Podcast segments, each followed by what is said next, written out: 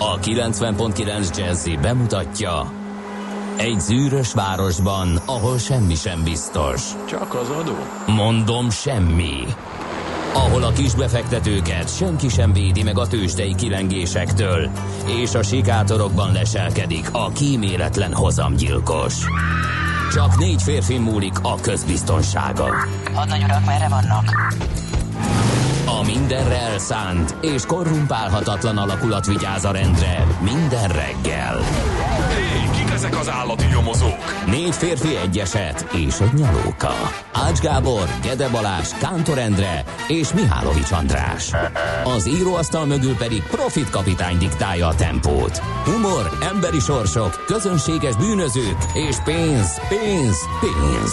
Egy különleges ügyosztály. A Gazdasági Muppet Show minden hétköznap reggel a 90.9 Jazzin. De is figyelj, ne csak a bárányok hallgassanak. De miért? Ha nincs pénzed azért, ha megvan, akkor pedig azért. Millás reggeli. Szólunk és védünk. Jó reggelt kívánunk minden kedves hallgatónak, elindítjuk a millás reggelit itt a 9.9 Jazzin, méghozzá 3 hét után egy perccel, július 5-e van, Csütörtök, a stúdióban Mihálovics András. És a stúdióban Gede Balázs, jó reggelt kívánok én is a nagy érdeműnek. 0 30 20 10 909 ez az SMS és a WhatsApp számunk már él, miként mindig 0-24-ben lehet írni, csak lehet, hogy nem fogjuk elolvasni, mert éjjel nem tartózkodunk a stúdióban.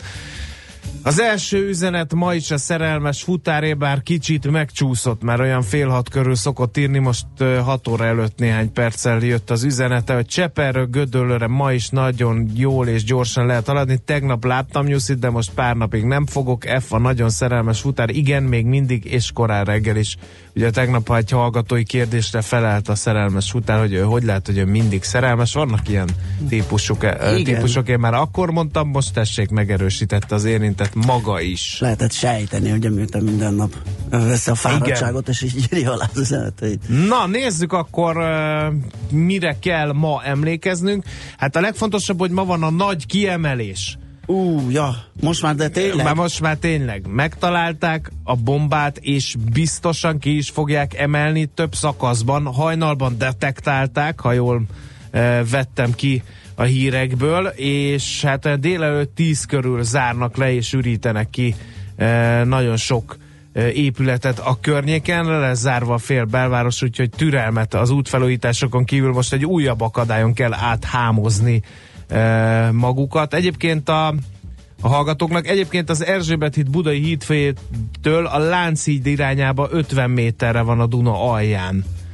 E, azt mondja, hogy 4 órától 10 óráig lesznek e, hajóforgalmi ja, korlátozások.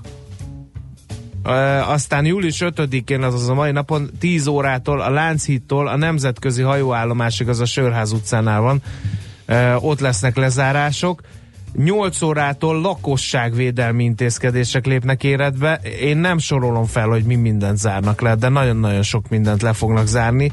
Úgyhogy a lakosságvédelmi intézkedés az mi Hát lehet? ez, amikor lezárnak ja, ez, mindent. Ja, jó, Tehát, hogyha hajózási korlátozás van... Az egész közeli rakparti igen, igen, épületekből igen, azt talán igen. nem. Vagy az is? A budai alsó rakpartot a Petőfi híd alatt a Szabadsághíd mm. irányába ilyenek vannak. Szent Gellért rakpart, Aha. Hegyalja út, Naphegy utca, Krisztina körút, Lánchíd utca, Budai alsórakpart, a Halász utcától az Erzsébet híd irányába. Jó, hát szerintem elég azt tudni, hogy hol a bomba, utca, és igen. akkor azt lehet tudni, hogy annak az, a környéke igen, az, igen, igen. Na de hogy ezt miért kell, azt majd ébresztő témánkban jól megbeszéljük, úgyhogy ne is fecséreljünk erre több időt, inkább köszönjük. Meg az egész folyamatot, ugye, mert azzal igen. kezdődik, hogy ott a víz alatt majd azonosítják, hogy milyen típus, igen. Isten értesse az emese, a sarolta és a lotti nevű hallgatóinkat, mert névnapjuk van, köszöntsük kellő tisztelettel embertársainkat, akik ezeket a szép neveket viselik. Aztán nézzük, hogy mi történt 6 óra 49 perc van már, úgyhogy sietni kell. Uh, július 5-én, hát például 1806-ban Teleki Banka grófnő uh, született, aki hát a magyar nőnevelés úttörője uh, büszke címet viseli. Aztán kérem szépen két nagy üzletember is az egyik a kedvencem, Phineas Barnum. Igen. Őről a remes egyszerűséggel azt írják, hogy üzle, figyelem a felsorolásnak minden szava arany, üzletember, cirkuszi műsorvezető és politikus. Döbbenetes. Ugye a Semmi köze. világhírű Barnum cirkusz Igen. ö, alapítója, ő 1871-ben alapította, és ö, hát ugye Mindent ö, csinált. Mindent is Mindent csinált is ő. Hát ugye itt volt ez a szakállas nő, a farkasember, a törpék, a két fejű emberek, tehát hogy ő ilyen furcsán fogott hozzá a, a nép szórakoztatásához, de hogy üzletileg sikeres volt, ez azt hiszem, hogy vitathatatlan. A Barnum az egy ilyen márkanév Igen. vált abban az Na de időben. Cecil de John nála is, sem. nála is többet. Sem piskóta, Igen. bánya, Hát ő, bánya ő közgazdász, Igen. figyelem, ez is, ez is egy érdekes életút. Közgazdász, üzletember, bányamáglás és politikus. Igen, Tehát ő ez alap- egy, egyfajta fejlődési ívet is Igen. felvázol ez a dolog. Hát ő, Dél-afrikai születésű, nem Igen. véletlenül ugye ott aztán van gyémánt gazdagon, hogyha a De Beers gyémánt vállalat megalapítója, és egykor a világ nyers gyémánt kereskedelmének a 90%-át bonyolította de nem kell sírni a 90% miatt, mert a De Beers az ö, a mai nap is 60%-ot birtokol a világ nyers gyémánt kereskedelméből, úgyhogy Minimálisat csúszott vissza a egy pozíciója. apró kis, egy apró kis, hogy is mondjam, csak légy piszok, azért van Cecil Rose, Rhodes életrajzán, ugye a gyarmatosítás megrögzött híve volt, és hát ugye e, cseppet sem szerényen megalapította a, a Rodéziának nevezett dél-afrikai országot, hát utána ez szétvált, de hogy ez akkora volt, hogy ma két ország e, is osztozik a területén, Zambia és Zimbabwe. Ez volt régen Rodézia és róla nevezték el a Rhodes ösztöndíjat, ezt a vagyonából finanszírozták. Egyik leghíresebb, aki megkapta a 20. század neves csillagásza, Hubble.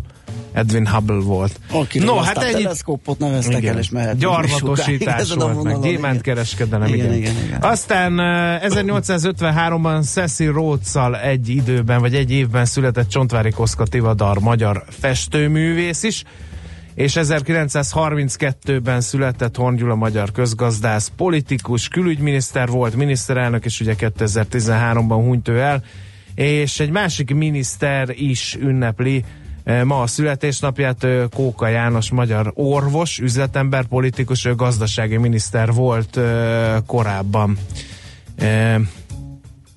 És hát egy rakat labdarúgó is, úgyhogy ha valakinek minden órás a felesége, az nem árt, hogyha tudja ugye Barnum, Rhodes, Horngyula, Kóka János, meg egy rakat labdarúgó, akiket nem sorolunk fel, hogy a gyermek, ha fiú gyermek születik, akkor valószínűleg vagy politikus üzletember, vagy labdarúgó lesz, úgyhogy Igen, ezekből a csillagok állásából ennyit lehet Válaszolva, Úgy kiolvasni. látszik ez a nap. És Ö, egy szomorú hír is datálható, igaz az a tegnapi napra, hogy elhunyt Acél Endre. Ó, igen. Ugye a napkelte egyik állandó műsorvezetője volt, remek külpolitikai ö, újságíró és külpolitikai tudósító is volt, remek publicista is volt, szerencsém ö, vele ö, dolgozni annó a Népszabinál, úgyhogy ö, személyesen látásból ismertem, nem állt módunkban hosszan elbeszélgetni a világ dolgairól, de tegnap azért megdöbbentem a halál hírén. No, Ö, hát szerintem muzsikáljunk, Jó. aztán nézzük meg, hogy mi történt a tőzsdéken. Amorföldögök jönnek, utána pedig belekukkantunk, ami rövid lesz, mert hogy ugye a függetlenség napját ünnepelték az Egyesült Államokban, úgyhogy ott nem volt kereskedés. Elmentve vár,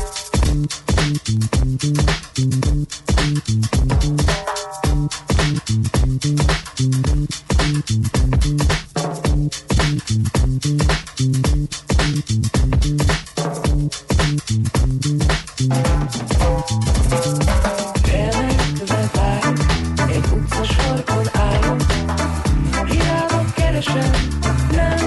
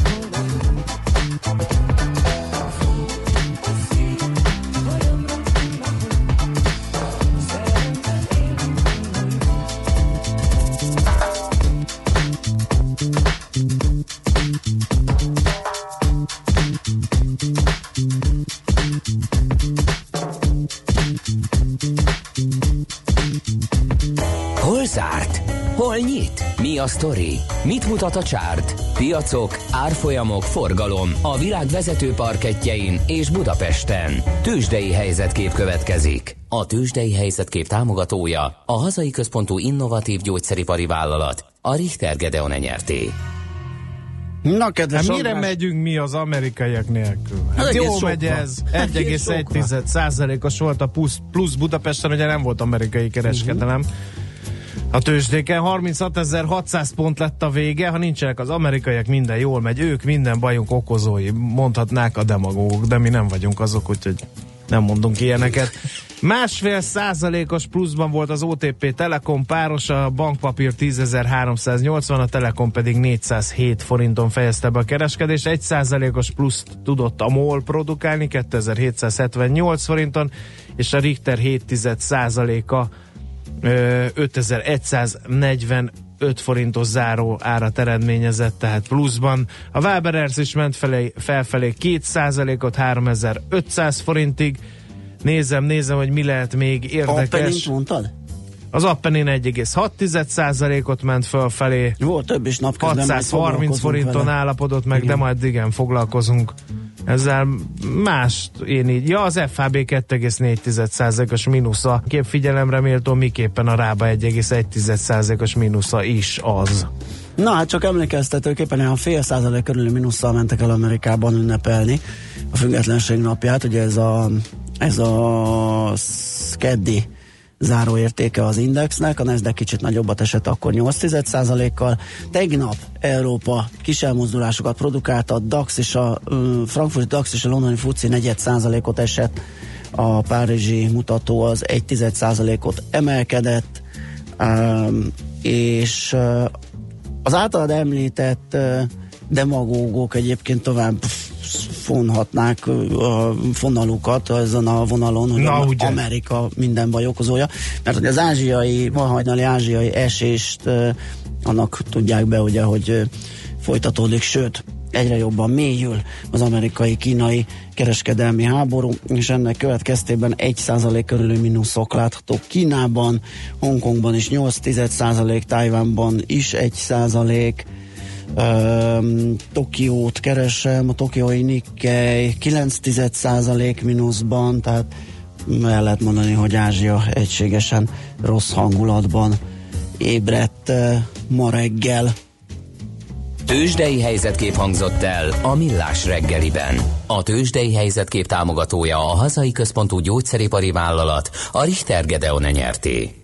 Na nézzük, van-e esetleg SMS vagy bármi, ami fontos lehet, és üzennem Hát kell a hallgatóknak? a, alszanak a hallgatók, Tényleg? úgyhogy mindjárt megint enervált csütörtököt Ennél rendezek. felcsütörtök. Egyébként azt éreztem az utakon befelé, igen, hogy egész. Szerintem el- lassan elvonul mindenki nyaralni, hogy egy július Igen. eleje van. Én nem Úgyhogy értem egy- ezt, tényleg nem értem, hogy miért kell ezt velünk csinálni. Mindegy, szerintem hát híreket mondjunk, Jó. és akkor legalább magunkat szórakoztassuk az azt követő lapszemlével, meg a tűzszerésszel, aki majd elmondja, hogy miért zártak, mit zártak, hogy keresik ezeket a bonbákat. Bónabákat, igen. Igen. Jó, hát várjuk akkor uh, László B. Kati ilyen pillanatokon belül elmondja nektek a friss híreket, azután pedig jövünk vissza, és folytatjuk a millás reggelit itt a 90.9 Jazzin. Műsorunkban termék megjelenítést hallhattak. Dave Kass Show vasárnap délelőtt 10 és dél között. Hi, this is saxophonist Dave Koz, host of the weekly Dave Koz radio show. Well, join me as I discover new smooth jazz, have the biggest stars on the mic, and play all the hits here on 90.9 Jazzy. Dave Kass Show vasárnap délelőtt 10 és dél között. Az előző heti adás ismétlése pedig szombaton este 11 órától itt a 90.9 Jazzin. Hírek a 90.9 Jazzin.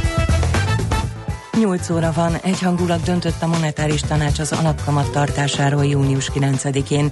Szijjártó Péter is bekerült a TEK által védett személyek közé. Igazi nyári meleg lesz ma 30 fok feletti hőmérsékletekkel. Következnek a részletek, jó reggelt kívánok a mikrofonnál László B. Katalin. A monetáris tanács tagjai ellenszavazat nélkül támogatták az alapkamat 0,9%-on tartását a legutóbbi június 19-i ülésen, derül ki az ülésről közzétett jegyzőkönyvből. A tanács tagjai szintén ellenszavazat nélkül döntöttek arról is, hogy az egynapos jegybanki betét kamata mínusz 0,15%-on marad. A testület következő meghat- kamat meghatározó ülését július 24-én tartja. Holnaptól újabb áremelés a benzinkutakon. Literenként 3-3 forinttal drágul a benzin és a gázola is, így a benzin átlagára 402, a gázolai pedig 410 forintra nő. Tegnap is emelkedtek az árak, a benzini 7, a gázolai 5 forinttal drágább. Felforgatja a lakáspiacot az áfa eltörlése, a, kedvezményes áfa eltörlése. Varga Mihály pénzügyminiszter nyilatkozata szerint nem tervezi a kormány az 5%-os új lakásáfa meghosszabbítását az eredeti határidő 2019 után. Az OTP ingatlanpont összesítése szerint az 5%-ról 27%-ra növekvő áfa teher az új lakások bruttó vételárát mintegy 21%-kal növeli majd. Ez azokra a vételár részekre vonatkozik, amelyeket 2019 december 31-e után fizet ki a vevő, függetlenül attól, hogy mikor szerződött. Mindez azonban megnövekedett, illetve előrehozott anyagi terhelést jelent, ami ösztönözheti a hitelfelvételt. Összességében a következő időszakban élénkülő részben előrehozott keresletre lehet számítani, a kínálat pedig egyértelműen csökkenni fog. A külügyminiszter bekerült a legvédettebb politikusok körébe, Szijjártó Péter a terrorelhárítás biztosítja majd, a szervezet milliárdokat kapott a feladatra, állandó tekes személyvédelmet a miniszterelnök, a köztársasági elnök, a külügyminiszter, az alkotmánybíróság elnöke, a kúria elnöke és a legfőbb ügyész kap. A német kormánynak a menekültügy körüli viták lezárásával vissza kell térni a munkához, mondta Angela Merkel. A német kancellár kiemelte a kormány az első száz napja alatt sokat elért, de ez a Németországba igyekvő, az Európai Unióban máshol már regisztrált menedékkérők ügye körüli vitákat kissé háttérbe szorították.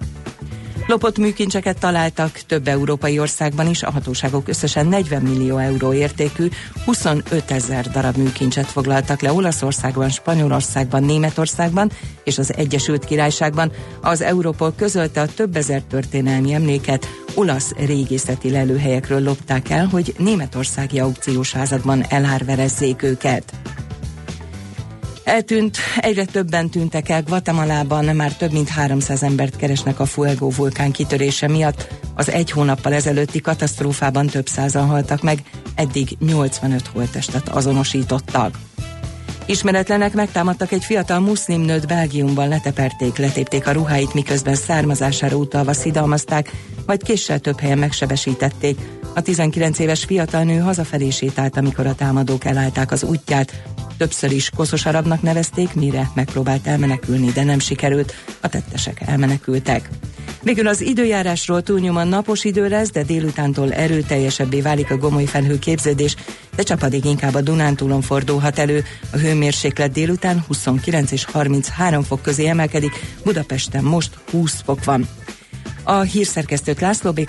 Hallották hírek legközelebb fél óra múlva. Budapest legfrissebb közlekedési hírei a 90.9 Jazzin a City Taxi Dispécsejétől.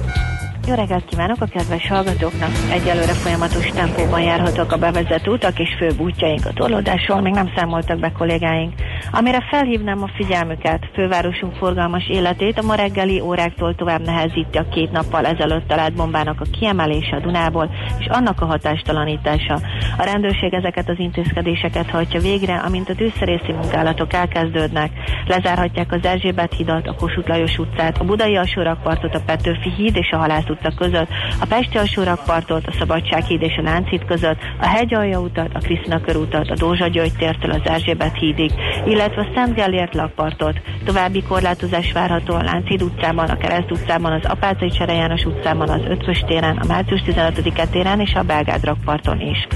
Napközben közműépítés miatt lezárják a 13. kelti Váci úton befelé a Csavargyár utcánál a külső sávot, a Szobor utcánál pedig a két külső sávot, itt a forgalomsáv elhúzással irányonként két sávban haladhat.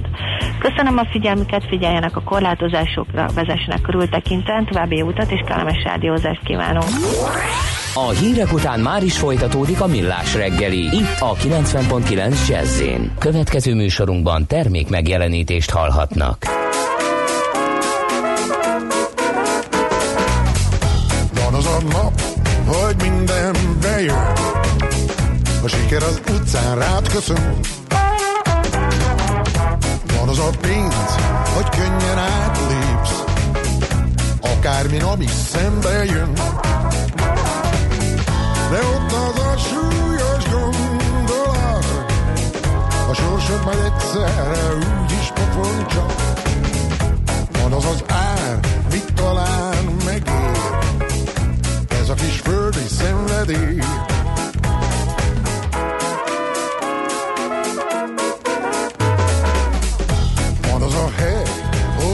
Rossz idő, és téged akar az összes nő.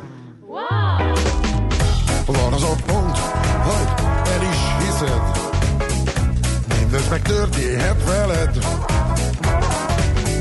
De ott az a súlyos gondolat, a sorsod majd egyszer úgy is pofon csak. Van az az ár, ez a kis földi szenvedély.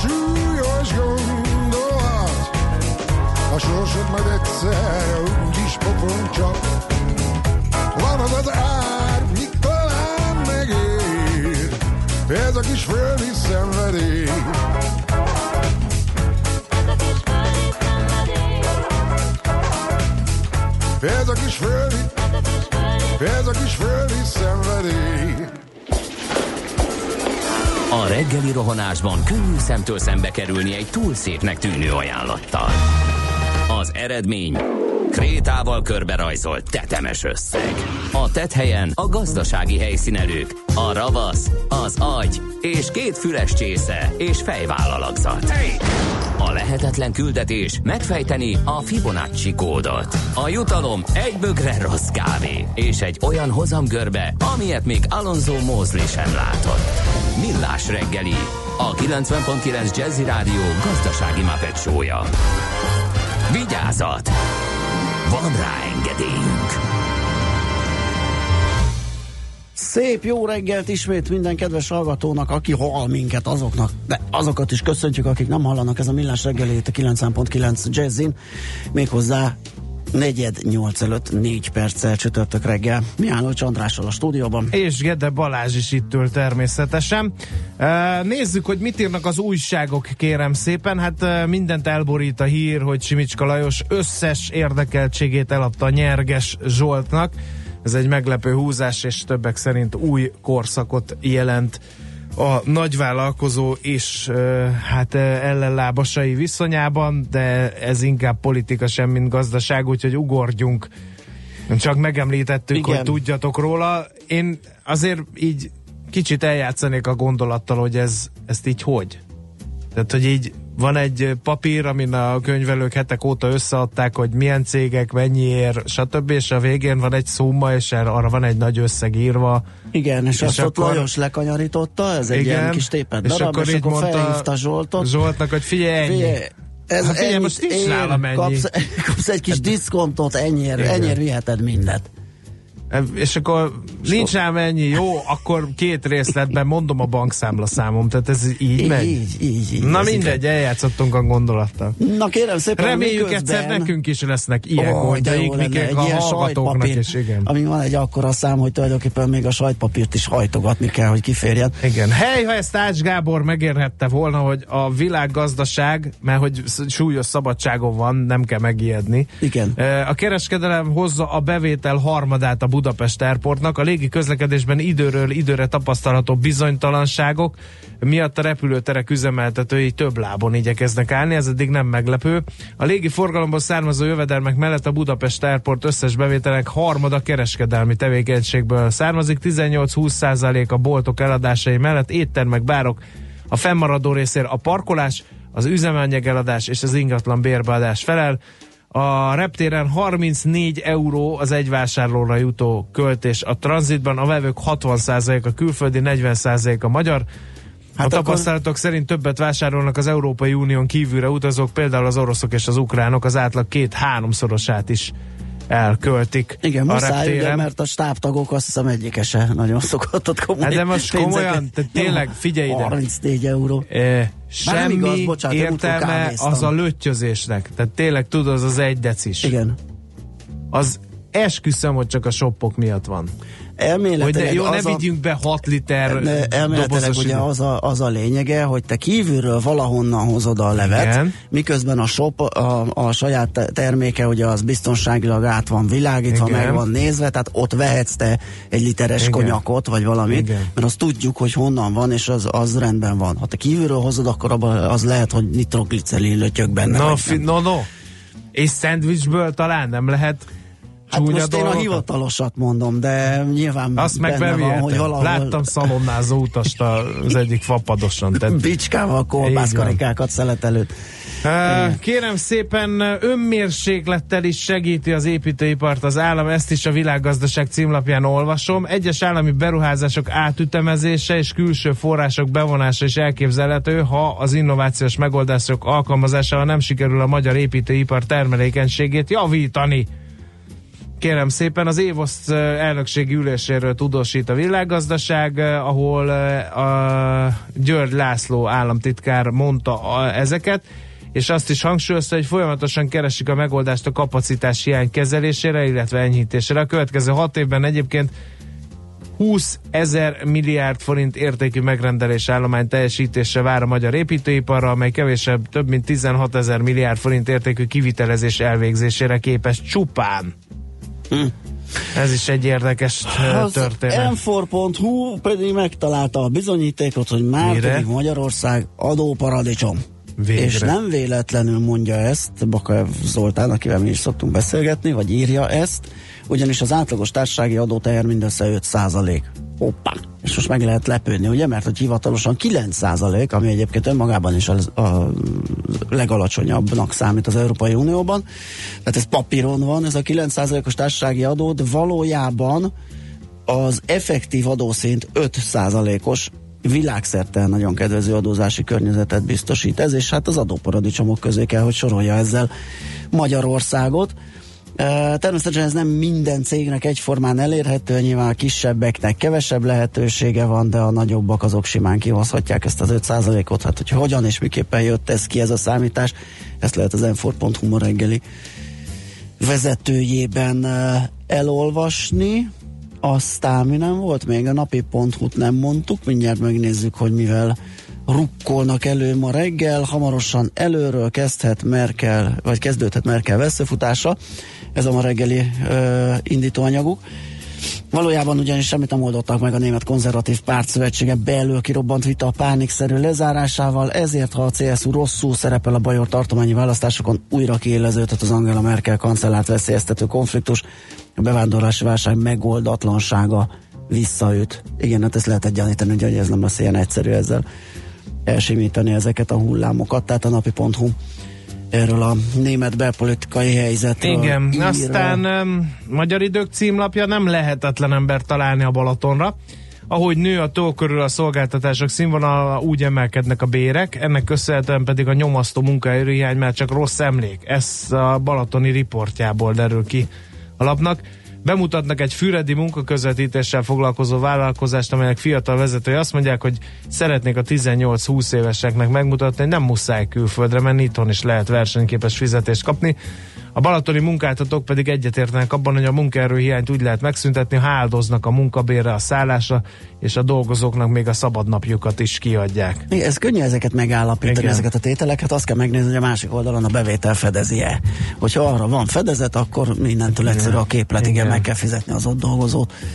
No, Na hát jó. szerintem akkor okay, térjünk akkor rá bombázunk. bombasztorinkra. Bomba sztoria, így van a zene után.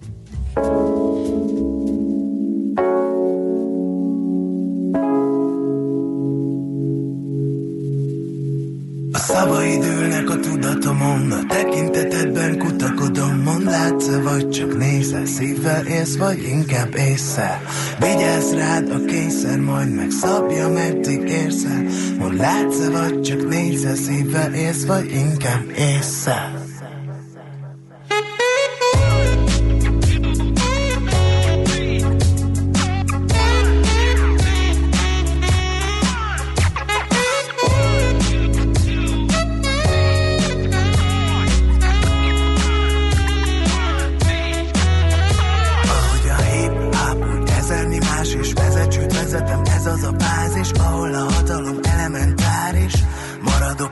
Informális, a sorsom lett az álmom, ha keresem, megtalálom, az alkotást ajánlom.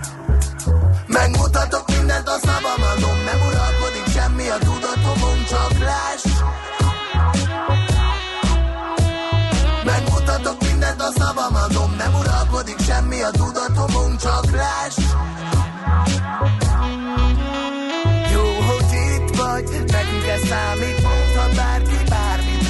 Színpad. Mosolyok fognak össze, mondta indulok, te jössz el. Nekünk ez számít, mondhat bárki bármit, remeg a színpad. Lehet ez kispad, van, ami mégis itt tart, lehet a szívem a színpad. Szívvel élsz, vagy inkább észszel, csak rajta múlik, mit érsz el, ez csak egy színpad. Szavaid ülnek a tudatomon, a tekintetedben kutakodom, mond látsz vagy csak nézel, szívvel élsz, vagy inkább észre. Vigyázz rád a kényszer, majd megszabja, meddig érsz. Mond látsz vagy csak nézel, szívvel élsz, vagy inkább észre. Megmutatok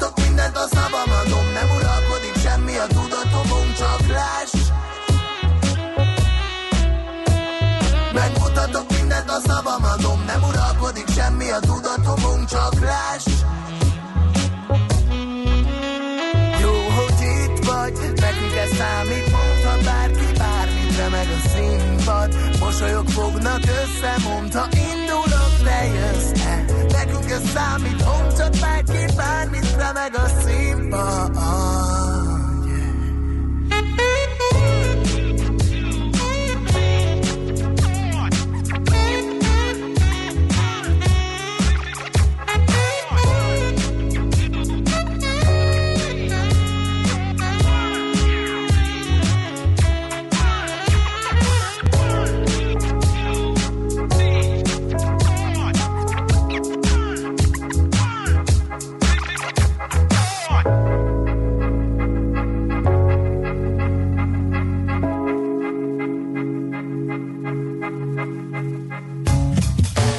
No kérem szépen, én itt vagyok, lelkesen hallgatlak benneteket, abban a hagyjátok, írja a hallgató 0 30 20 10 9 0 9-re. Úgyhogy eh, örülünk neki, hogy időnként van visszajelzés arról, hogy van valaki a vonal túlsó végén. No kérem szépen, eh, hát akkor eh, ugye ma lesz a kiemelés, nem tudjuk, mert nem látunk el odáig hogy mi történik jelen pillanatban ezzel a bizonyos bombával, amely napok óta izgalomban tartja a főváros lakosságát. Egy biztos, hogy ö, 100 kilogrammos robbanó testről van szó, hogy a hivatalos terminus technikus használja, és az Erzsébet híd budai hídfőjétől a Lánchíd irányába 50 méterre a Duna alján van, és ugye már kedden szó volt arról, hogy lezárják az utakat az eltávolítása miatt, de csütörtökön, azaz ma hajnalban kezdtek hozzá a bomba kiemeléséhez, 4 órától 10 óráig lesznek uh, hajózási korlátozások, és 8 órától pedig lakosságvédelmi intézkedések is lesznek. No, hát egy kis gyors talpalót azért gondoltuk, hogy, hogy rendezzünk ebből a e, ennek apropóján, ebből az alkalomból, hogy így fogalmazzak, és e, hát Púza András e, egykori kutyás tűzszerész, ugye a vonal túlsó végén, aki a Hard Dog Race verseny ötlet gazdája is. Szervusz, jó reggelt kívánunk! Szerbusztok, jó Szia, reggelt! jó reggelt! No, hát is. Először is kutyavezető tűzszerész, az tehát többféle tűzszerész is van? Akkor kérlek dekódolt, hogy mi volt a te beosztásod. Ö, így van, tehát alapvetően ö, a Magyar Honvédségben mindenki tűzszerész, mindenki kap egy ö, tűzszerész ö, kiképzést, megszerz, megszerez egy úgynevezett osztályos fokozatot, ebből három van, tehát van egy harmadosztály, másodosztály, illetve egy, egy, egy első osztályú fokozat. Uh-huh. Én annak idején harmadosztályú voltam, ö, majd a ö, alaptanfolyam megszerzése után, amikor megvan az osztályos fokozat, utána az ember elkezd specializálódni, ha szeretne, lesz kutyavezető tűzszerész, robotos, búvár, ez esetben, mint hogy a, a kollégák dolgoznak. Tehát ez egy hosszú folyamat, mire, mire élesben el tudsz kezdeni dolgozni. Oké, okay, akkor az a szerencsés helyzet van, hogy te velünk ellentétben már láttál ilyen komoly uh, robbanó szerkezeteket. Uh, ilyenkor mi a protokoll? Tehát, hogyha jön egy lakossági bejelentés, egyáltalán az hozzátok jön, vagy a rendőrséghez, vagy a katasztrófa védelemhez, vagy hogy megy ez? Nem, erre egy, ö, ö, minden, mindenre, ezt hangsúlyozni kell a tűzszerész munkákkal kapcsolatban, mindenre egy szigorú törvényi szabályozás van, hogy hogyan kell eljárni, mit kell csinálni. Ezek lehetnek belső szakutasítások, illetve maga ö, a törvényi szabályozások. Az első körben, ha valaki talál egy ilyen eszközt, neki a rendőrséget kell értesítenie, vagy pedig a helyi jegyzőt, és ők fogják felvenni a honvédség tűzszerész alakulatával a kapcsolatot, és ők teszik meg a kollégák felé Aha. a bejelentést. Nem tudod, hogy jelen esetben erre hogy bukkantak rá, hiszen ez a víz alatt van, és egy időre úgy tűnt, hogy nyoma is veszett, ugye kedden akarták kiemelni, ma csütörtökön emelik ki, tehát ott valami, mint hogyha olyasmit is olvastam volna, hogy ezt így el, valahol el vagy nem, nem találták meg, ezért nem került sor kedden a kiemelésre. Ö, én, én is csak uh, sajtóhírekből értesültem, abból én azt szűrtem le azért, hogy uh, nem megbántva senkit. Nagyon könnyű a képernyő elől ítélkezni, és legyinteni, és azt mondani, nekem is volt ismerősöm, azt mondta, hogy hát miért, miért nem találják meg, hát ott, ott van az. Hát azért ez nem ilyen egyszerű, tehát én uh, azt mondanám, hogy Ö, Én nem voltam búvár soha, a búvár kollégák elmondásából tudom, hogy azért ilyenkor víz alatt dolgozni, víz alatt újra megtalálni valamit, amit bejelöltek egy ponttal esetleg elképesztő nehéz munka, tehát ez a tű a szénak az abban tipikus esete Hát és nem akármilyen vízben, ugye ez, ez nem az Adria, ami szép áttetsző, hanem egy, egy, zavaros van, folyó, ahol A nagyon, nagyon közepén. rövid Igen. a látótávolság, igen. No, És ilyenkor... hát ugye ott a sodrás, stb. Tehát Igen. nagyon sok nehezítő tényező van ezt, Mhm. ezt megcsinálni, tehát ez egy már eleve az újra megtalálás ott egy nagyon hősies munka. Igen.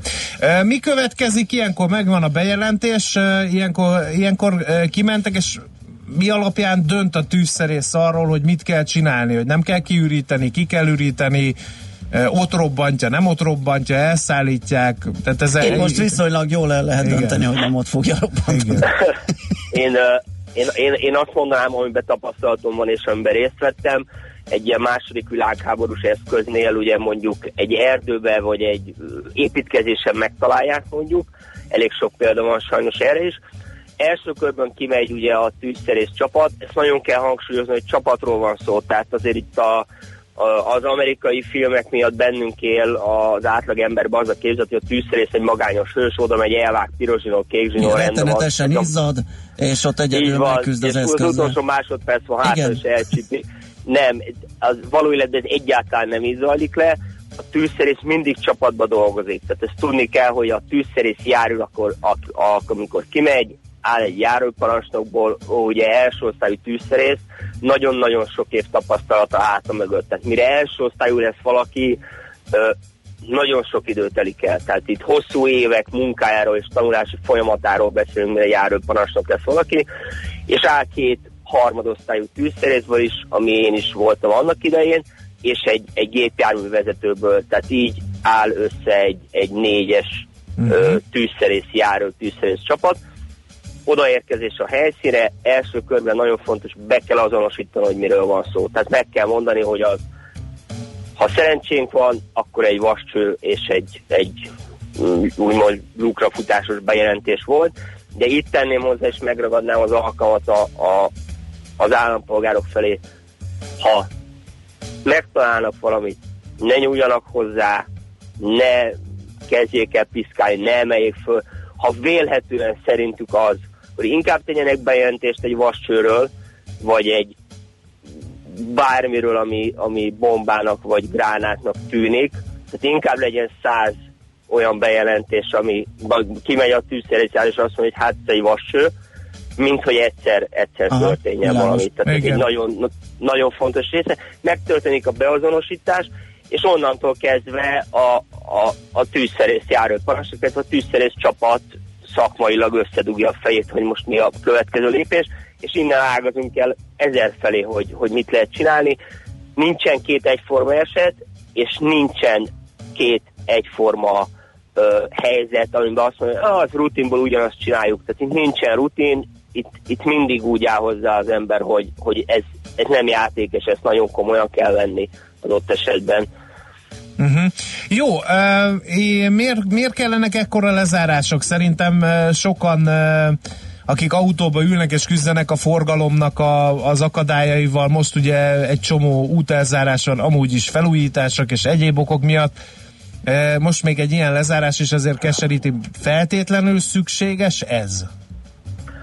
A, Szakmai szempontból természetesen? I- igen, igen, én azt mondom, hogy feltétlenül szükséges. Ilyenkor is megvan vannak azok a, azok a, a szabályzók, hogy mi alapján döntenek a zárásról, milyen sugarú körben kell zárni. Ez nyilván függ az eszköztől, uh-huh. és, és teljesen természetes az, és itt kell a, az embereknek a türelmét kérni, hogy igenis értsék meg, ez az ő érdekükben van, hiszen amikor egy tűzszerész dolgozik, ő az életét kockáztatja azzal, hogy másoknak ne legyen baja. Tehát innentől kezdve nem az ő félti saját magát az életét, hiszen ő ott van, neki teljesen mindegy az idézőjelben, hogy most milyen, milyen lezárást csinál. Ő ott lesz az eszköz mellett, amikor folyik a munka. Itt az a lényeg, hogy ha ne adj Isten valami történik, akkor ne essen kár sem emberéletben, sem anyagi kár ne történjen, hogyha lehetőség van rá, de tényleg az elsődleges dolog itt, a, itt a, az emberek épsége. Arról szól, és tudni kell, a, nem hobbiból dönt úgy, ha most ez jó pofa, zárjunk le 500 méteres karukört, és bénítsük meg a félváros, nem. Itt a tűzszerésznek is az az érdeke, hogy a legkevésbé zavarja az embereknek az életét, ugyanakkor biztonságban történjen meg minden. Tehát amikor ül valaki a dugóba jelen pillanatban és, és káromkodik, akkor hát szídja azt, aki, aki kirobbantotta a háborút, és itt maradt ez az eszköz, ne a tűzszerészt, aki aki Igen, tehát kimondva kimondatlanul azzal számolni kell, hogy ez felrobbanhat.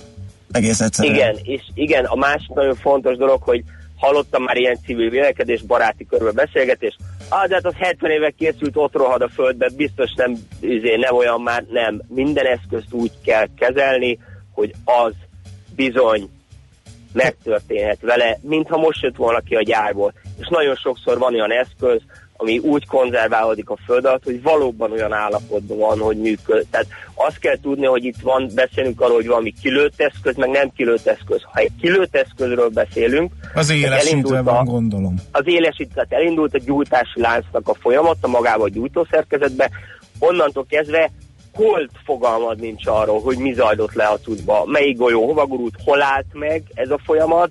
Lehet, hogy egy millimétert mozdítod el, és befejeződik, és elpukkan, vagy pedig, vagy pedig nem történik vele semmi, de úgy kell kezelni, hogy itt tehát a legveszélyesebbek a kilőtt eszközök. Előfordult olyan is, hogy találtunk régi lövészárokba becsomagolva, lezsírozva cuccokat, nyilván az nem egy kilőtt eszköz, de de azzal is ugyanúgy kell figyelni, hiszen robbanóanyagot tartanak. Tehát minden, amiben robbanóanyag van, hogy a régi székely mondás mondja, a medve nem játék, Igen. hát ez sem játék. Világos.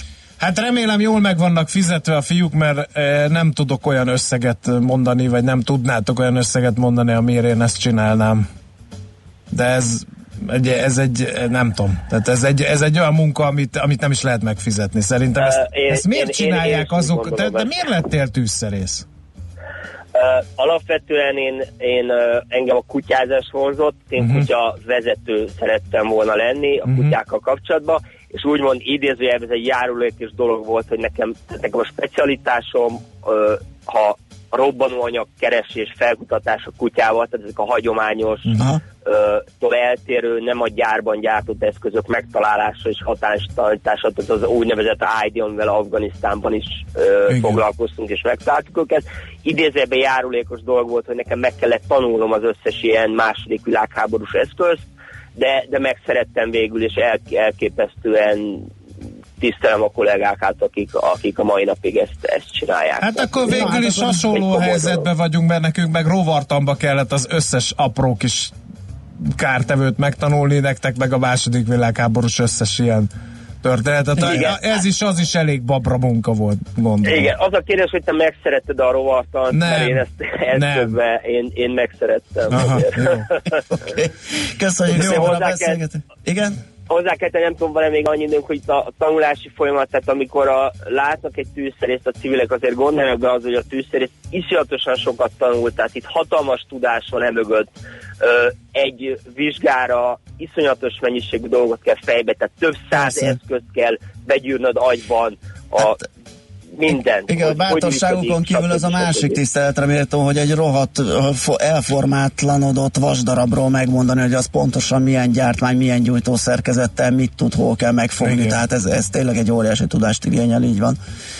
Hát Jó. köszönjük szépen, akkor uh, szurkolunk. Igen, hajrá fiúk, csak óvatosan. Így is van. Köszönjük a beszélgetést. És erőt, egészséget minden magyar tűzszerésznek természetesen. Szép napot Így neked. Van.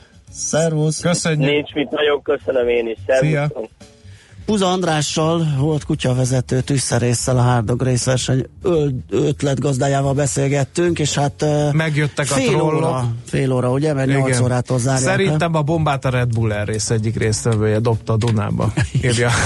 Igen, zsebben Na, nem áll, csempészt, és begurította. Figyelj, a másik kedvencem, hal detektorral nem lehet bemérni a pontos helyét a bombának. Dehogy nem hal detektor. Azzal dolgoznak a tűzszerékeszek, és csak csinálják ezt a nagy, vagy hal detektorra, igen. Na. Na jó van, hát akkor jönnek a rövid hírek, és utána jövünk vissza, ingatlan rovatunkkal folytatjuk az órát. Műsorunkban termék megjelenítést hallhattak. A lakosság nagy része heveny mobilózisban szenved. A statisztikák szerint egyre terjednek az okostelefonok. A magyarok 70%-a már ilyet használ. Mobilózis. A millás reggeli mobilos rovata heti dózisokban hallható minden szerdán 3.49-től. Hogy le nem erőj. A rovat támogatója a Bravofon Kft. A mobil nagyker. Rövid hírek a 90.9 Jazzin. Reggel fél hétre 325 forint 34 fillérre gyengült az euró a szerdesti 325 forint 41 fillérről. A svájci frank árfolyama 281 forint 26 fillérről 280 forint 93 fillérre csökkent, a dolláré pedig 279 forint 54 fillérről 279 forintra süllyedt, stagnált az euró a dollárral szemben. Holnaptól újabb áremelés a benzinkutakon, literenként 3-3 forinttal drágul a benzin és a gázola is, így a benzin átlagára 402, a gázolajé pedig 410 forintra nő. Tegnap is emelkedtek az árak, a benzini 7, a gázolai 5 forinttal literenként. Tovább drágulhatnak az ingatlanok, akár még a 10%-ot is elérheti az idén. Ráadásul a jövő év végén a kormány megszünteti az új építésű ingatlanokra adott 5%-os áfa kedvezményt. Mindenről Varga Mihály pénzügyminiszter beszélt. Ingatlan szakértők szerint a kormány döntése az új építésű lakásoknál akár 20%-os drágulást is eredményezhet. A külügyminiszter bekerült a legvédettebb politikusok körébe, Szijjártó Pétert a terrorelhárítás biztosítja majd, a szervezet több mint egy milliárd forintot kapott a feladatra. Állandó tekes személyvédelmet a miniszterelnök, a köztársasági elnök, a külügyminiszter, az alkotmánybíróság elnöke, a kúria elnöke és a legfőbb ügyész kap. Orbán Viktor és Polt Péter esetében azonban közeli családtagjaik védelméről is gondoskodhat a terrorelhárítás.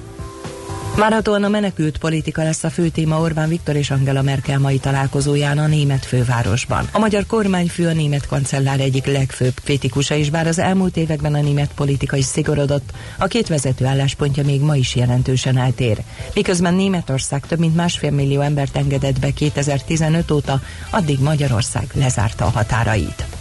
Ismeretlenek megtámadtak egy fiatal muszlim nőt Belgiumban, leteperték, letépték a ruháit, miközben származására utalva szidalmazták, majd késsel több helyen megsebesítették.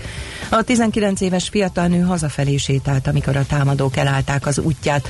Többször is koszos arabnak nevezték, mire megpróbált elmenekülni, de nem sikerült. A tetteseknek viszont igen. Legalább 19 ember halt meg Kanadában az ország keleti részét múlt hét péntek óta sújtó hőhullám miatt. A legtöbben 14-en Montrealban és környékén vesztették életüket a szokatlan hőségben, öten pedig Quebecben. Montrealban szerdán 34 fokot mértek 40%-os páratartalommal.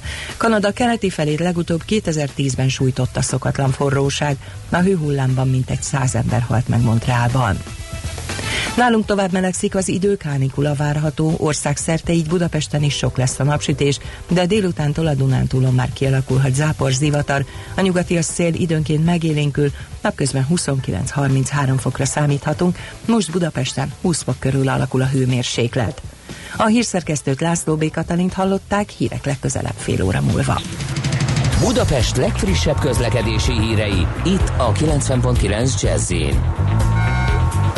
Budapesten tart a műszaki mentés a Budaörsi úton befelé a Sasodi út után a belső sávban. Akadozik az előrejutás a Rákóczi úton a Barostértől, a József körúton a Blahalújza tér felé, a Szent István körúton a Nyugati tér irányában, a Közraktár utcában, a Budai alsó rakparton a Margit híd és a Láncít között, illetve a Rákóczi hídtól a Szabadság hídig. Lassú a haladás a Váci úton befelé a Vizafogó utca előtt, a Hungária körúton, a Kerepesi úton befelé a Fogarasi útnál, a Könyves Kálmán körúton a Rákóczi hídtól, az Üllői úton befelé az Ecseri út előtt, a Soroksári úton a Kín utcától befelé. Tart a Nagykörúton a villamospálya felújítása. Megváltozott a forgalmi rend a Blaha téren. A Rákóczi útat befelé lezárták, de irányonként két sáv járható sávelhúzással. A József körút forgalmát a Népszínház utcánál visszaterelték a villamospályáról a közúti sávokba. Szép Csilla BKK Info. A hírek után már is folytatódik a millás reggeli. Itt a 90.9 jazz Következő műsorunkban termék megjelenítést hallhatnak.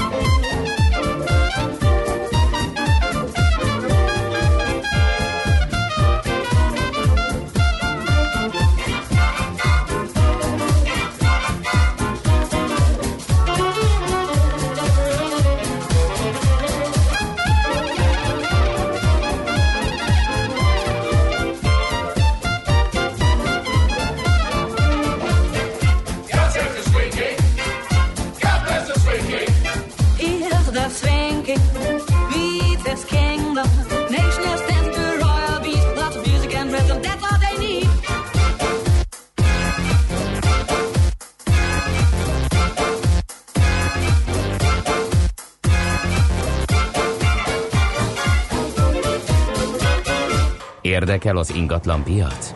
Befektetni szeretnél? Irodát vagy lakást keresel? Építkezel, felújítasz? Vagy energetikai megoldások érdekelnek? Nem tudod még, hogy mindezt miből finanszírozd? Mi segítünk! Hallgassd a négyzetmétert, a millás reggeli ingatlan rovatát. Ingatlan ügyek rálátással. Na hát kérem szépen, a telefonunk túlsó végén Turányi Bence, a T2A építésziroda és egyben a Danubio építésze. Jó reggelt kívánunk! Jó reggelt kívánok! Na hát ez a, ez a projekt, ez kapott egy eh, nagyon izgalmas minősítést, egy BREEAM Excellent minősítést. Először is dekódoljuk Ö, ezt a minősítést. Ne az Excellentet, mert azt talán értjük, hogy kiváló, Igen, az de elejét, hogy az a betűszó, az mit jelent? Ki, ki milyen szervezet adja ezt, és milyen projektekre? Ez egy nemzetközi minősítési rendszer, ami alapvetően a, a, az épített környezet fenntarthatóságát vizsgálja. És magát a minősítést egy brit központú építési tudományos központ állítja ki, ő vizsgálja ezeket a különböző projekteket, amik beérkeznek hozzájuk. A legkülönfélébb szempontrendszerek szerint egy nagyon komplex minősítési rendszerről van szó, de azért én egy pillanatra visszakanyarodnék az Excellentre, uh-huh. mert ö, az, hogy kiváló, az, nyilván a minősítési rendszerbe illeszkedően egyben pozícionálja is a, a, a minősítésnek mondjuk úgy, hogy az értékét. És ez az Excellent, ez egy, ez egy nagyon magas minősítési fokozat ezen a, ezen a rendszeren belül Egy van már csak e fölött, ugye? Igen, e fölött egy van a kiemelkedő, ez uh-huh. az outstanding. Uh-huh. Hát ebből, ebből, szóval ez mint a fehér holló, azt mondanám. De a világban is, ugye? Nem csak a világban is, Mhm. igen, igen, igen. Talán, talán egy ilyen épületet tudok most kapásból említeni. A Bloombergnek a londoni új Aha. főhadiszállása most a legmagasabban pozícionált épület, az valóban egy, egy elképesztően magas építészeti és műszaki színvonal. Mondjuk úgy, hogy az etalon, és akkor ehhez képest lehet pozícionálni a többi épületet a világban. Nagyjából, mert nyilván ez egy, ez egy hosszú sokoldalas dokumentum és leírás, ami alapján, ugye, meg hát a tervek alapján kapja meg a minősítést egy ilyen ingatlan projekt, de mégis miről szól körülbelül? Tehát a fenntarthatóság az egy tágfogalom, de itt a, az építőanyag használat, bizonyos nem tudom, tájolás, ö, az egész épület hőgazdálkodása, tehát ez így minden együtt? Igen, igen. Az egyszerű válasz az az, hogy igen. Uh-huh. A, a hosszabb meg a bonyolultabb az, az kicsit mélyebben gyökeredzik. Maga a minősítés az valóban egy nagyon száraz, részletes műszaki dokumentáció, egy nagyon, nagyon aprólékos elemzése tulajdonképpen vagy a elkészült terveknek, vagy pedig az elkészült épületnek magának. Itt a Danubio lakóépület esetében a, a tervezési fázisban a tervek alapján történt a minősítés. Ö, építészként azt kell, hogy mondjam, hogy nyilván egy nem megfelelő koncepció alapján kidolgozott épületnek a terveit nem lehet ilyen magasra pozícionálni automatikusan a minősítési Persze. rendszerben. Tehát önmagában a, a szigorúan vett technikai paraméterek betartása az nem elegendő ahhoz, hogy magas minősítési fokozatot érjen el egy épület. Tehát alapvetően a, az építészeti koncepciónak is, ha lehet így mondani, fenntarthatónak és környezettudatosnak kell lennie. Mi is ennél a projektnél is az első pillanattól kezdve arra törekedtünk, hogy a, a tájolás, benapozottság, hőkomfort, a városon belüli pozícionálása az épületnek, ezek mind-mind maximálisan figyelembe legyenek véve a, a koncepciónkban. És azt gondolom, hogy ez egy nagyon jó alapot biztosít arra, hogy utána, hogyha a fejlesztői beruházói oldalon is megvan az akarat, akkor ez egy magas műszaki minőséggel párosulva lehetőséget teremt arra, hogy, hogy, hogy egy ilyen kiemelkedő, excellent kategóriába kerüljön egy épület. Aha. Na ez egy érdekes momentum, ugye, hogy a Igen. beruházónak megvan-e az akarata. Tehát, hogy ezt ele, ugye azt mondtuk a Gondolom tervező ehhez, asztalon- ehhez, hogy ezt elérje valaki már, a- ahogy a Balázs is mondja, a tervező asztalon úgy kell nekiállni a projektnek, hogy, hogy valami Igen, de ki ellenőrzi azt, hogy a, be, a, a kivitelezéskor fennmaradnak ezek, a, ezek az irányelvek, azok az anyagok kerülnek beépítésre, nyilván a tájolást azt le, meg lehet nézni, meg, meg egyebeket, de ezt felügyeli valaki, vagy esetleg a végén kell átadni valami a szervezettől valakinek, a valamelyik képviselőjének, vagy ez hogy zajlik, az ellenőrzési folyamat? Hát ez összefügg magával a minősítési folyamattal. Tehát a, a minősítést az arra kijelölt, akreditált minősítő cég végzi. Ez a mi esetünkben az Óbuda Újlag ZRT volt, és ott egy Egyed Mónika volt ennek a parancsnoka, aki ezt intézte. Nagyon szépen részletesen végelemezték az épületet, és hát nyilván praktikus, hogyha ugyanez a szervezet követi végig utána a megvalósulást, felügyeli, mondjuk műszaki ellenőrzési szempontból, és a végén a megvalósult állapotról ugyanúgy össze lehet állítani ezt a dokumentációt, és ez az ellenőrzési folyamat mondjuk úgy, hogy megismétlődik. Uh-huh. Sőt, ezen túlmenően, mondjuk úgy, és azt gondolom, hogy a magyar gyakorlatban ez egyedülálló, itt az átadástól számított egy-három éven belül különböző ellenőrző elégedettségi mérések készülnek, és ezeknek a tanulságait, eredményeit a lakókkal is megosztják.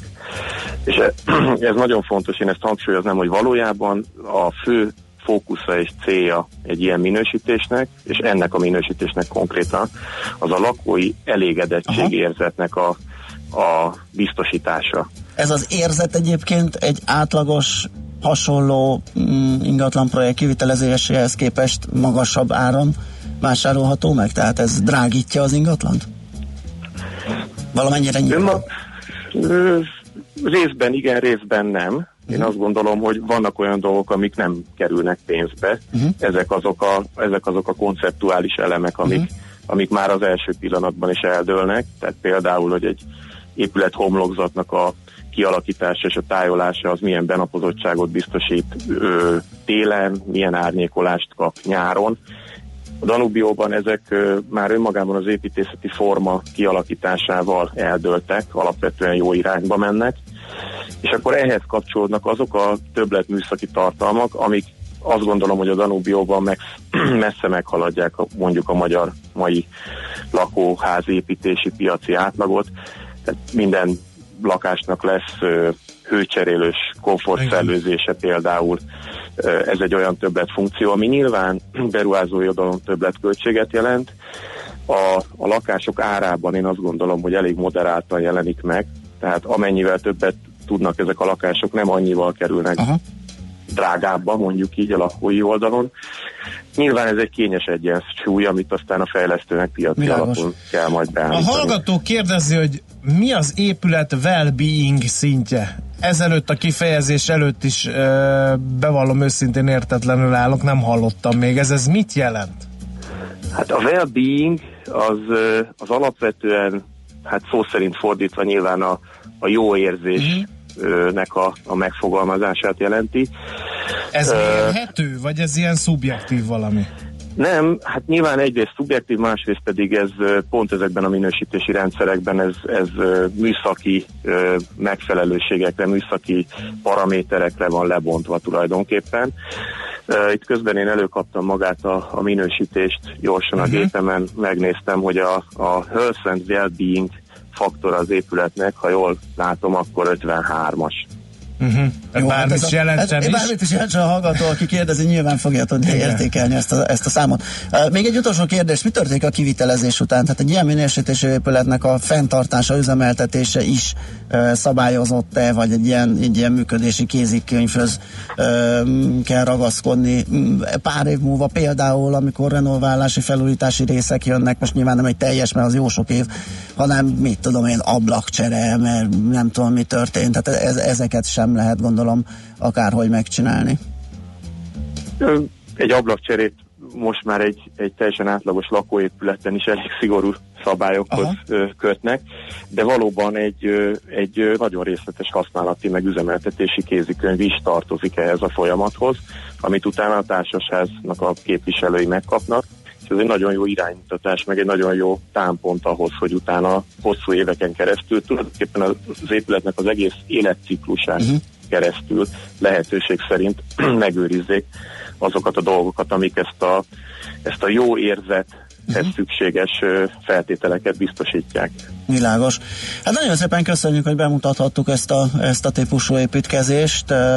Gondolom nem sok ilyen van Magyarországon, ez ragadta meg a mi figyelmünket is. Úgyhogy akkor sok sikert a továbbiakhoz, a tervezéshez, meg ennek a kivitelezéséhez is, és köszönjük a beszélgetést. Köszönjük. Jó munkát, szép napot, viszontlátásra. Viszont hallásra.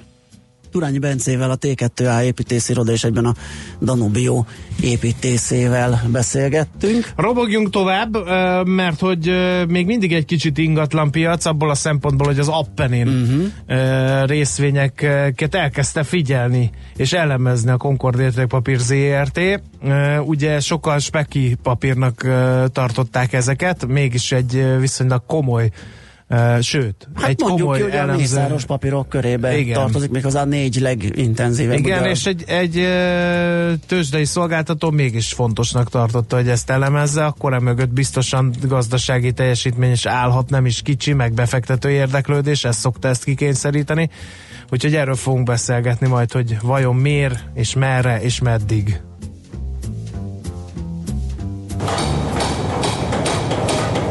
Négyzetméter ingatlan ügyek rálátással. A millás reggeli ingatlan rovata hangzott el.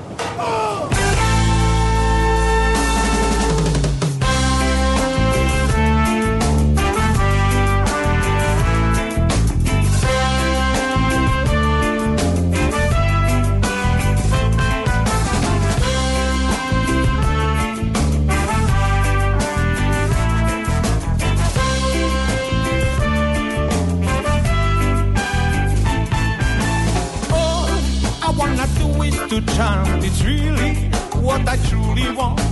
All I wanna do is to chant. It's really what I truly want. Even if I'm not in the mood, what no? Even if I'm not feeling good, oh no no no. Even if I'm not in the mood, oh yeah. Even if I'm not feeling good, oh yeah. I will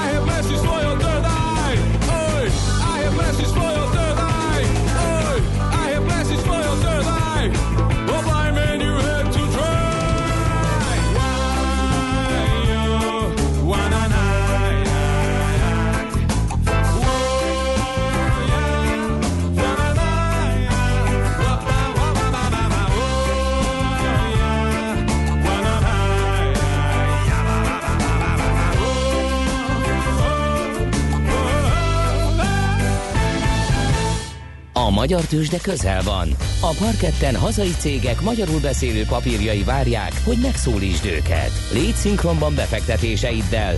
Színes, széles vásznú magyarul beszélő tőzsdeblokk a Millás reggeliben. A rovat támogatója a Budapesti Értéktőzsde ZRT.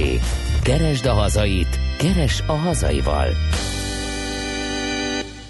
Jó sztorit uh, szimatolunk a Budapesti Értéktősdén, és hát ebben igen nagy szerepet vállalt Gál Gellért a Concord Értékpapír ZRT részvényelemzője, mert ugye elkezdtek követni az Appenint, ami már az elmúlt időszakban is óriási árfolyamtűzi játékot produkált, hiszen meg ötszörözte az árfolyamát a tavalyi évben, onnan vissza, visszacsúszott valamelyest, de a 600 környéki régiókba, 630-on zárt talán tegnap, de még ehhez képest is lát benne uh, emelkedési potenciált, úgyhogy uh, feltárcsáztuk, hogy beszélgessünk az Appenin kilátásairól. Gága elért át a telefonunk túlsó végén a Concord Értékpapír ZRT részvényelemzője. Szia, jó reggelt!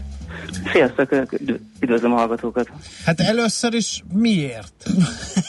Miért az a szofisztikált kérdés? Igen. Egy 39 oldalas angol nyelvű elemzést kaptunk. Kis befektető megkérdezi, hogy hát miért kezdtétek el követni az Appenint? Annyi érdekes kicsi papír van, amit nem követtek, az Appenint miért igen?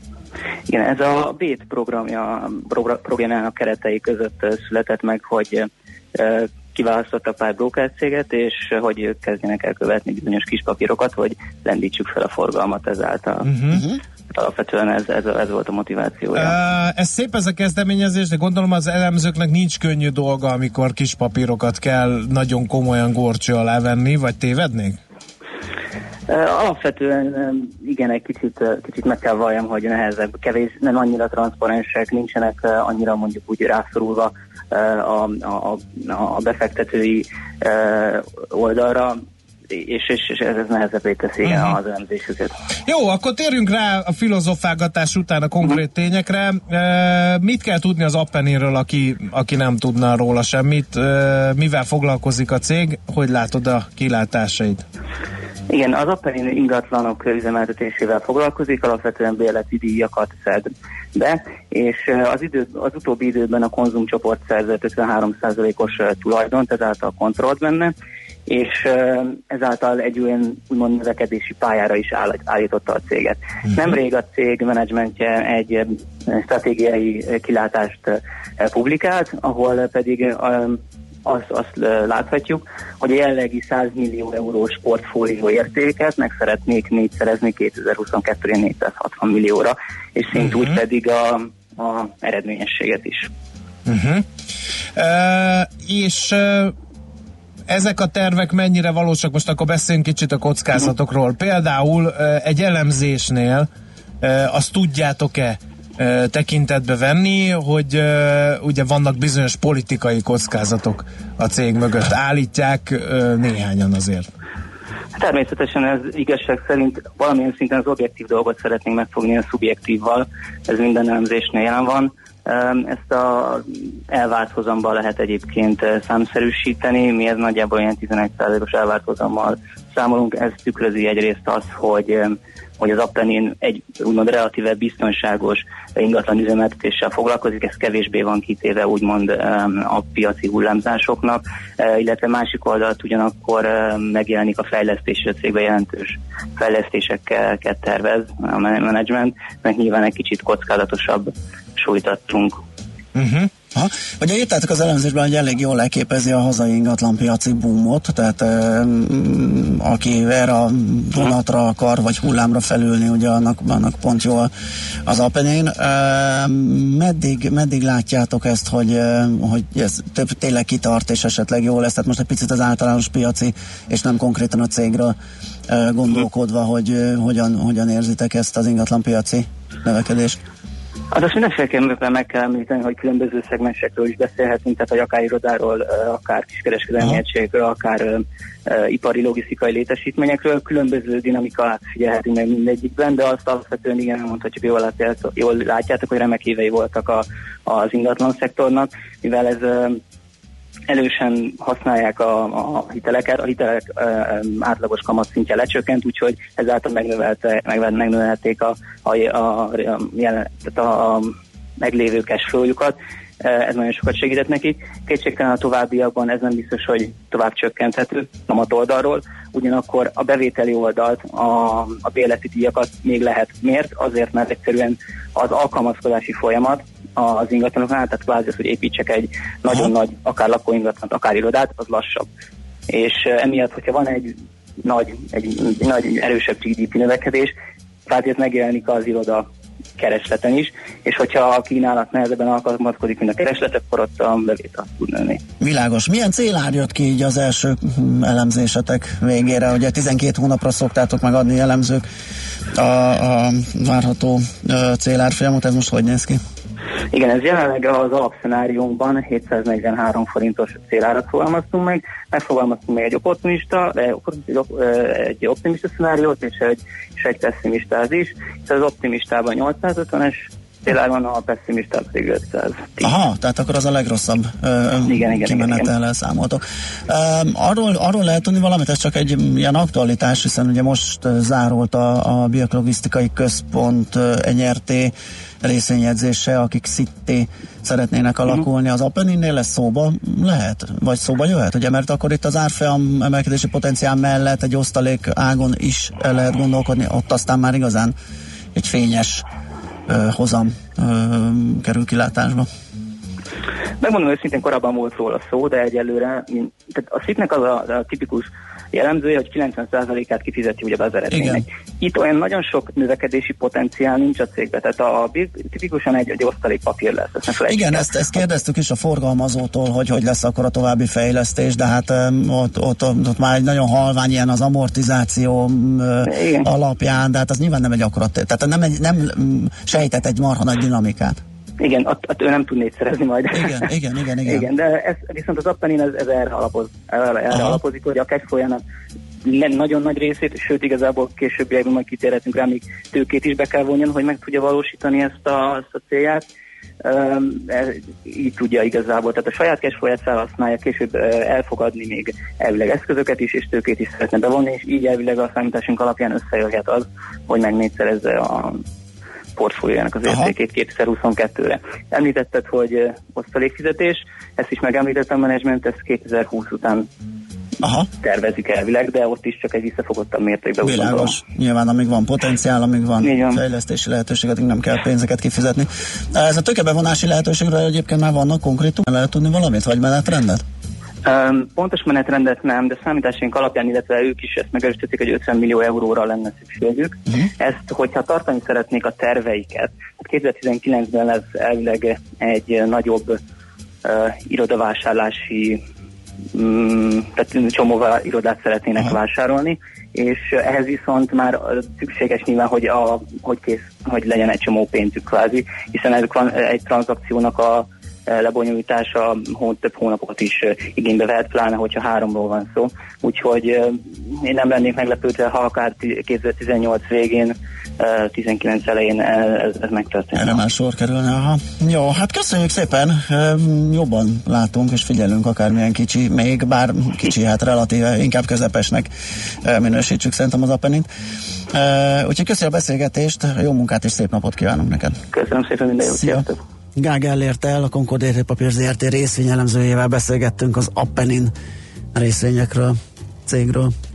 Használd ki a hazai piac adta lehetőségeket. Kereskedj itthoni blue chipekkel, vagy akár a kisebb kapitalizációjú cégek részvényeivel. A robot támogatója a Budapesti Értéktősde ZRT, mert semmi sem jobb, mint a hazai. Pillanatokon belül átadjuk a helyünket László B. Katinak, hogy híreket mondjon nektek. Esetleg van fontos info? Látunk valamit? Tudunk valamit? Írtak a csúcson kiszállóknak okos többen is írják ezt. Ez mi volt? Hát erre az Appeninre. Ja, hát igen, azt szokták. Hogy miért pont, igen, mindenki, mindenki mindenkivel összefügg, és egy emberek Ezek is. információk, igen. tehát senki nem fog se két, se fegyvert Ettől nem kell tehát nem kell venni. megvenni Igen. ezt. Ö, Beszélgettünk valamiről. Mi revolvert senkinek nem Ne tartunk is, a fejéhez, hogy is, most dehogy is. azonnal vegyen Appenin Mindenkinek a saját döntése lesz ez. Na, e, a, a kerepesi befelé az arénától áll, mindenki a bomba szoritokat hallgatta, szovjet vagy szövetséges bomba, kit szídjunk? Gladiátor 6 történész Szovjetről lehet felvilágosító kolléga erről is tartott egy összenetet. Ez egy szovjet romboló bomba. Igen. Kérem szépen repülőről dobták le, és akkor át tud szólni állítólag, így a kiló alapján úgy becsülöm, hogy egész háztömböket tud lerombolni, úgyhogy nem vicces e, robbanó szerkezetről van szó. Erről jut eszembe a Lechner Ödör fasoron a Boráros téren még mindig ott van az a félbehagyott épület. Évekig utaztam arra a hévvel, kb. a garázs szintig jutott. Én nem tudom, de nem jártam arra. Nem Kérdezze a hallgató. E, Jó. Más nincs Menjünk, egyelőre, jöjjenek a hírek, mert dolgunk van. A barátság két dolgon alapul, tiszteleten és bizalmon. Mindkettőre szükség van. Mindkét félnél. Millás reggeli.